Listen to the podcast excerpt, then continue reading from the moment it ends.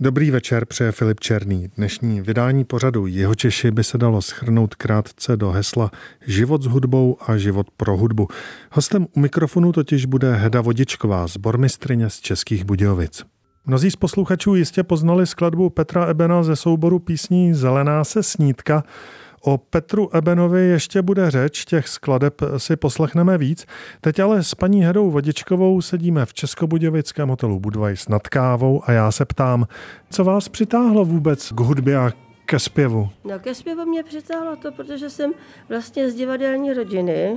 Moje maminka byla herečka v Jihočeském divadle, členka činohry i operety a můj tatínek Karel Šeplový byl, dá se říct, známým komikem v brněnském divadle v Radutě. A vůbec celá rodina měla velmi blízko k divadlu a vůbec ke zpívání. Ovšem dostala jsem teda ten dar, že teda jsem nějaký ten hlas dostala, no, ale to nebyla moje zásluha, to bylo zásluha toho, že teda ten jakýsi talent tady byl. Vy jste vyrůstala v Brně nebo v Budějovicích, když váš tatínek byl v Brně a maminka z Budějovic? Tam právě došlo zkrátka k neshodě mezi rodiči a já jsem potom už teda byla v Budějovicích a ještě jsme byli v Plzni a v Opavě v divadle, maminka byla teda, a pak teda už od roku padesát dva byla tady v Budějovickém divadle a byla kolegyní Jiřího Cizlera, Vlastimila Zavřela, Boženky Havlíčkové a jiných a jiných. Takže vy jste tady chodila na základní školu, pak jste... No, já jsem tady chodila hlavně do gymnázia od roku padesát dva a pak teda v tom padesátém čtvrtém roce jsem udělala zkoušky na vyšší hudebně pedagogickou školu Bohuslava Jeremiáše, která byla vlastně takovou pobočkou Pražské konzervatoře se zaměřením na pedagogy. No a v šedesátém čtvrtém roce jsem nastoupila už potom jako kantorka do Třeboně, kde jsem vyučovala solový zpěv, zborový zpěv, komorní zpěv, přípravnou hudební výchovu a tam jsem zůstala osm let a pak jsem přešla do základní městské školy v Českých Budějovicích, Bohuslava Jeremiáše. Ta Třeboň, tu jste si mohla vybrat, nebo to bylo na umístěnku? Jak to tenkrát bylo? To bylo na umístěnku. To jsem si vybrat nemohla, musela jsem počkat, až kam budu teda zkrátka doručena takzvaně. No ale myslím, že to bylo docela dobrý tah, protože tam bylo velmi příjemné prostředí, výborný ředitel a kolegové a měla jsem tam zkrátka i moc hezkou vzpomínku na Petra Ebena, který byl tak laskav, že přijel na koncert z jeho skladeb a sbor tam provedl právě jeho sborové písně, jak ty menší, tak i ty větší a bylo to takové zkrátka velmi slavnostní, protože Petr Eben nám celý koncert doprovázel na klavír a byl velmi spokojen a tak to byl takový jakýsi začátek mého působení v Třeboni. To byl také začátek vaší dlouholeté spolupráce. Co vás přivedlo k tomu, že jste oslovila Petra Ebena? No právě ta jeho tvorba přístupná pro děti, které zkrátka ty písně oslovovaly a měly jim co říct. A jak říkám, moc rádi je zpívali a zpívali je s nadšením. Ať to byly ty malé nebo ty větší děti, tak jsme uspěli s těmito písněmi i na soutěžích, když jsme byli na soutěžích celostátních a bylo to dobře kvitováno, nebo jak by to řekla.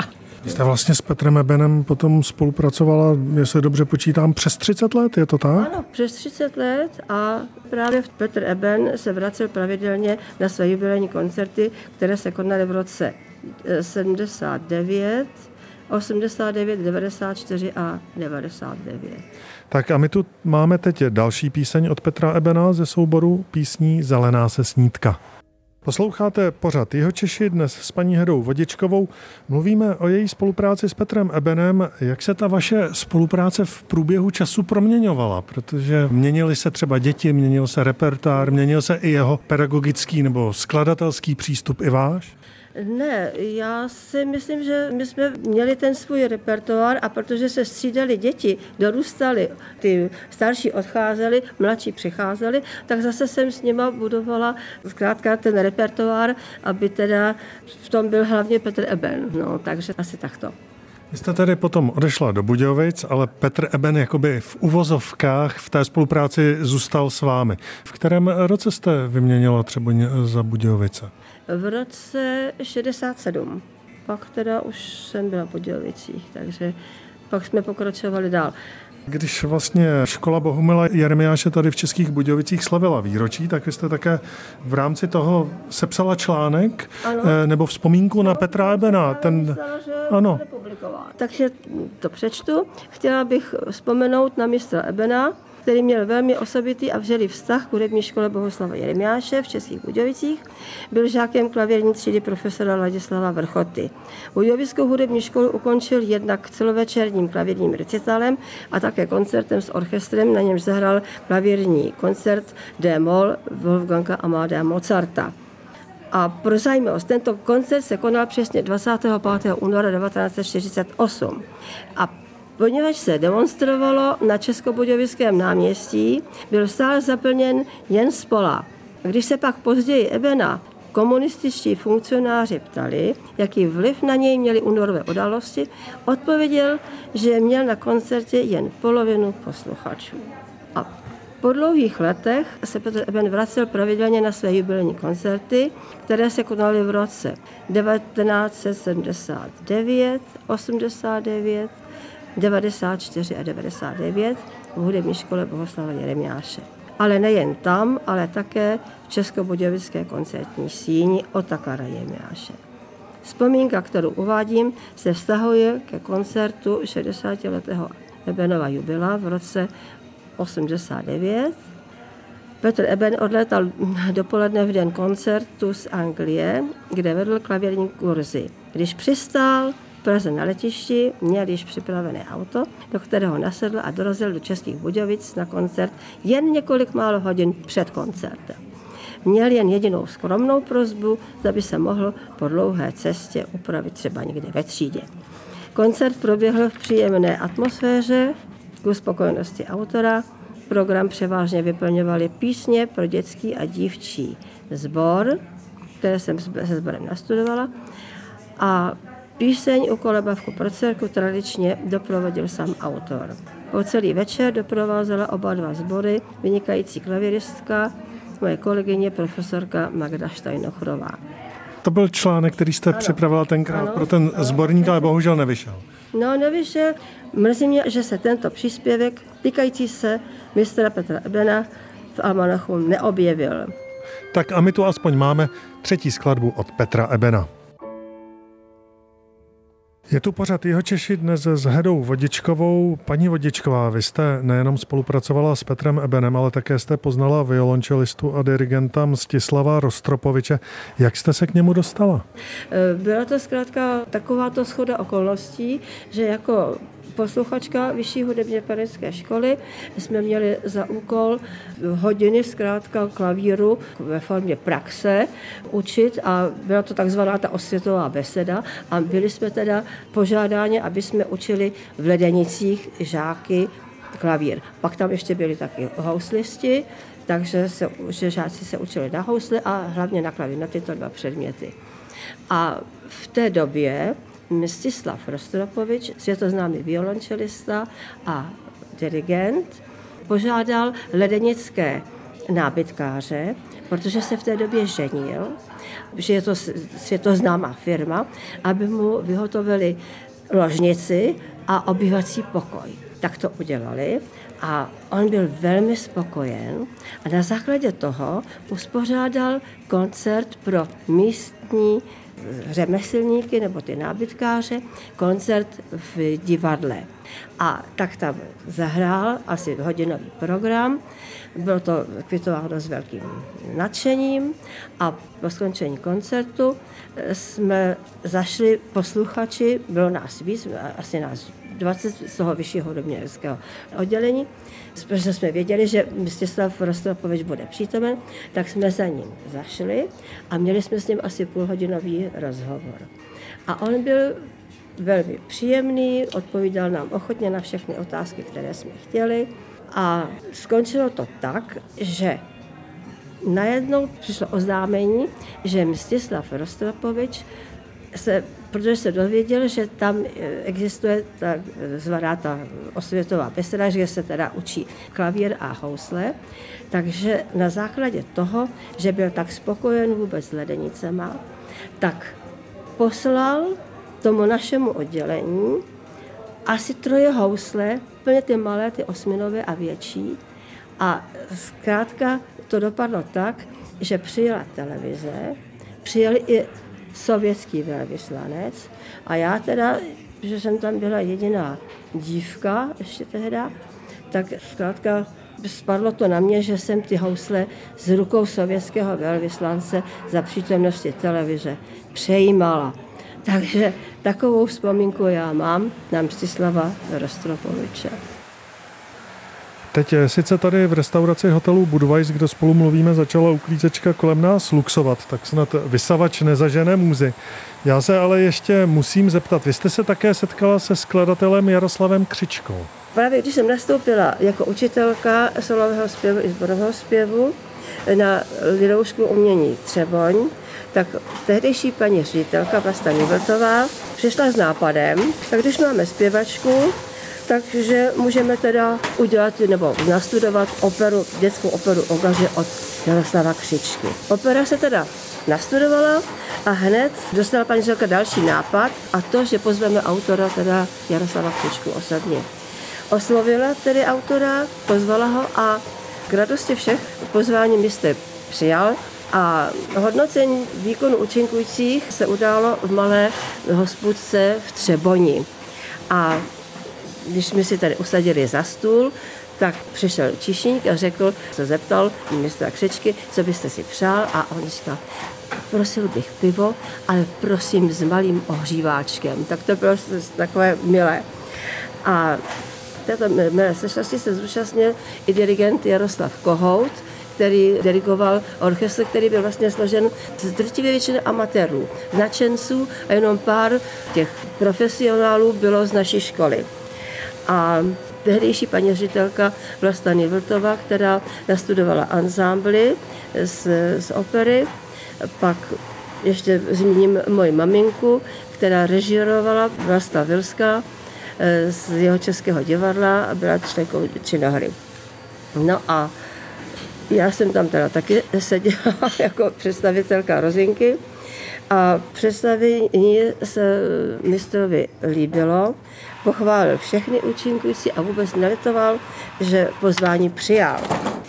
Já jsem tedy byla autorem oslovená, když jsme tam seděli u stolu, a otočil se ke mně a říkal, slečno, postava Rozinky, kterou jste stvárnila, je dosti pěvecky náročná. Je to taková malá Mařenka jako z Prodané nevěsty. A já jsem teda odvětila, že je to opravdu tak, jelikož Rozinka ze scény vlastně po celou dobu představení nesejde a za sebou jsou tři árie, které plynou v rychlém tempu a dosti v technické náročnosti. A mistr Křička tady poznamenal, že byl se všemi spokojen. A pamětníci rádi ještě vzpomínají na tuto premiéru, která byla devátého června devatenáct set šedesát, a mohu to doložit tím, že koncertní cestovní agenturu v Hroznovce Galerie na dvorku vede Marie Kubovcová. A tato Marie Kubovcová právě zpívala v Ogarech takovou malinkou roličku a dodneska na to vzpomínáme. Vy jste nicméně byla později sbormistryní dívčího pěveckého sboru. Na co všechno z té doby vzpomínáte? Dívčí sbor byl pozván jeho Českou filharmonii k účinkování na vánoční adventní koncerty a v letech devadesát čtyři, devadesát pět, devadesát šest, devadesát sedm. Dvě vystoupení sboru doprovázel orchestr jeho České filharmonie pod taktovkou dirigenta Ondřeje Kukala. Další dva koncerty zpíval sbor za doprovodu varhan paní kolegyní Boženou Slancovou a České vánoční koledy pro varhany opravil Jaroslav Křička. Koncerty byly, tak jenom pro zajímavost, byly dva za sebou, ale ve dvou dnech tedy, ale denně byly třikrát. Pro školu odpoledne v pět hodin a večer v osm hodin. Bylo to velmi milé a líbilo se to jak posluchačům, tak i zpěváčkům. Kolik vlastně těch dětí vám prošlo pod rukama? do stovky by se to určitě možná i přes stovku vešlo a mám dodnes s nimi velmi dobré vztahy. Jdu třeba po ulici a potkávají mě jak děti, které už jsou úplně šediví, nebo jejich maminky, nebo jejich babičky a mám pořád s nima velmi dobrý kontakt a hrozně rádi vzpomínají na koncerty, které jsme prováděli. Skončili asi všude možně, nebo někteří budou určitě se profesionálně živit hudbou, někteří nikoliv? No, ze sboru, to bych akorát jmenovala tu Ivanku Weberovou, která je solistkou opery v Plzni, ale jinak teda se vychovávala dost velký počet hlavně zpěvaček pro konzervatoře a pro vysoké školy umění, tak těch bylo určitě asi deset, teda, takže si myslím, že ta práce nebyla marná. Dokdy jste vlastně vyučovala?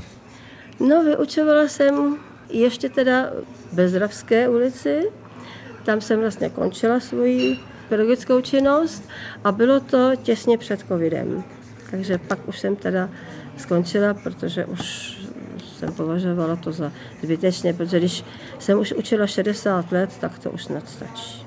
To jsou tři generace. Proměnily se nějak děti za tu dobu, nebo jsou stejné? Můžu říct, že ty děti, co mají zájem o hudbu, tak bych řekla, že jsou stejné. O ostatních není třeba hovořit. Teda. No, ale myslím si, že ten, kdo má vztah k hudbě, tak je, si myslím, že úplně, můžu říct, i jiným člověkem, protože ta hudba přece jenom spojuje a dává nějaký smysl životu, že potom se nemusí být profesionálními výkonnými umělci, i když řada z nich jich třeba je, ale hlavně, aby taky byli posluchači. Ne všichni můžou jenom zpívat a hrát, ale musí taky někdo poslouchat. A to jsou ty posluchači a ty se právě rekrutují z řad základních uměleckých škol. A byl po celých těch šedesát let zájem o to zpívat ve sboru, anebo třeba byly to vlny, kdy dětí bylo hodně a naopak, kdy dětí bylo málo? Jak to bylo? No, ono to bylo takové trošku problematické, protože my jsme učili solový zpěv, paní kolegyně Karázová a já, a protože to jsou děti, které božáci, kteří jsou různého věku, tak není možno udělat třeba, když jsme měli třeba, nevím, osmiletý, pak čtrnáctiletý, šestnáctiletý, ne, nebylo možno z toho udělat sbory, jo, ani z, z mé třídy, ani, sice tam tvořili základ, ale hlavně jsme teda chtěli, nebo jsme rekrutovali z hudebních nauk. Někdy se nám to povedlo, někdy nám to ředitelství povolilo, někdy zase ne. No ale přece jenom jsme si vybrali z těch hudebních nauk zpěváčky a doplnili jsme je do toho sboru. Takže takhle se to dalo nějakým způsobem uskutečnit, že ten sbor mohl existovat. Sbory, ty měly nějaký název, anebo to byly přímo sbory ne, při škole? Byl to přípravný pěvecký sbor a dívčí pěvecký sbor v základní umělecké školy. Sledujete současné dětské pěvecké sbory? No, současné pěvecké sbory. Já jsem teda měla ráda liberecký sbor s panem Uharkem, který právě nám dokonce předával ten diplom v Pardubicích a musím se trošku pochlubit, řekl, že už dlouho tak neslyšel dobře zaspívané písně soudobého autora. Na to jsem hrdá teda. Jsem měla moc ráda sbor Ivana Sedláčka. Na to byl výbor, vynikající sbormistr a opravdu na vysoké a vysoké úrovni. Samozřejmě Kühnův dětský sbor. Dalo by se ještě mluvit o, možná o, o více sborech, které se snažily být dobrými sbory. Hostem v pořadu Jihočeši byla paní Heda Vodičková. Od mikrofonu se rovněž loučí Filip Černý.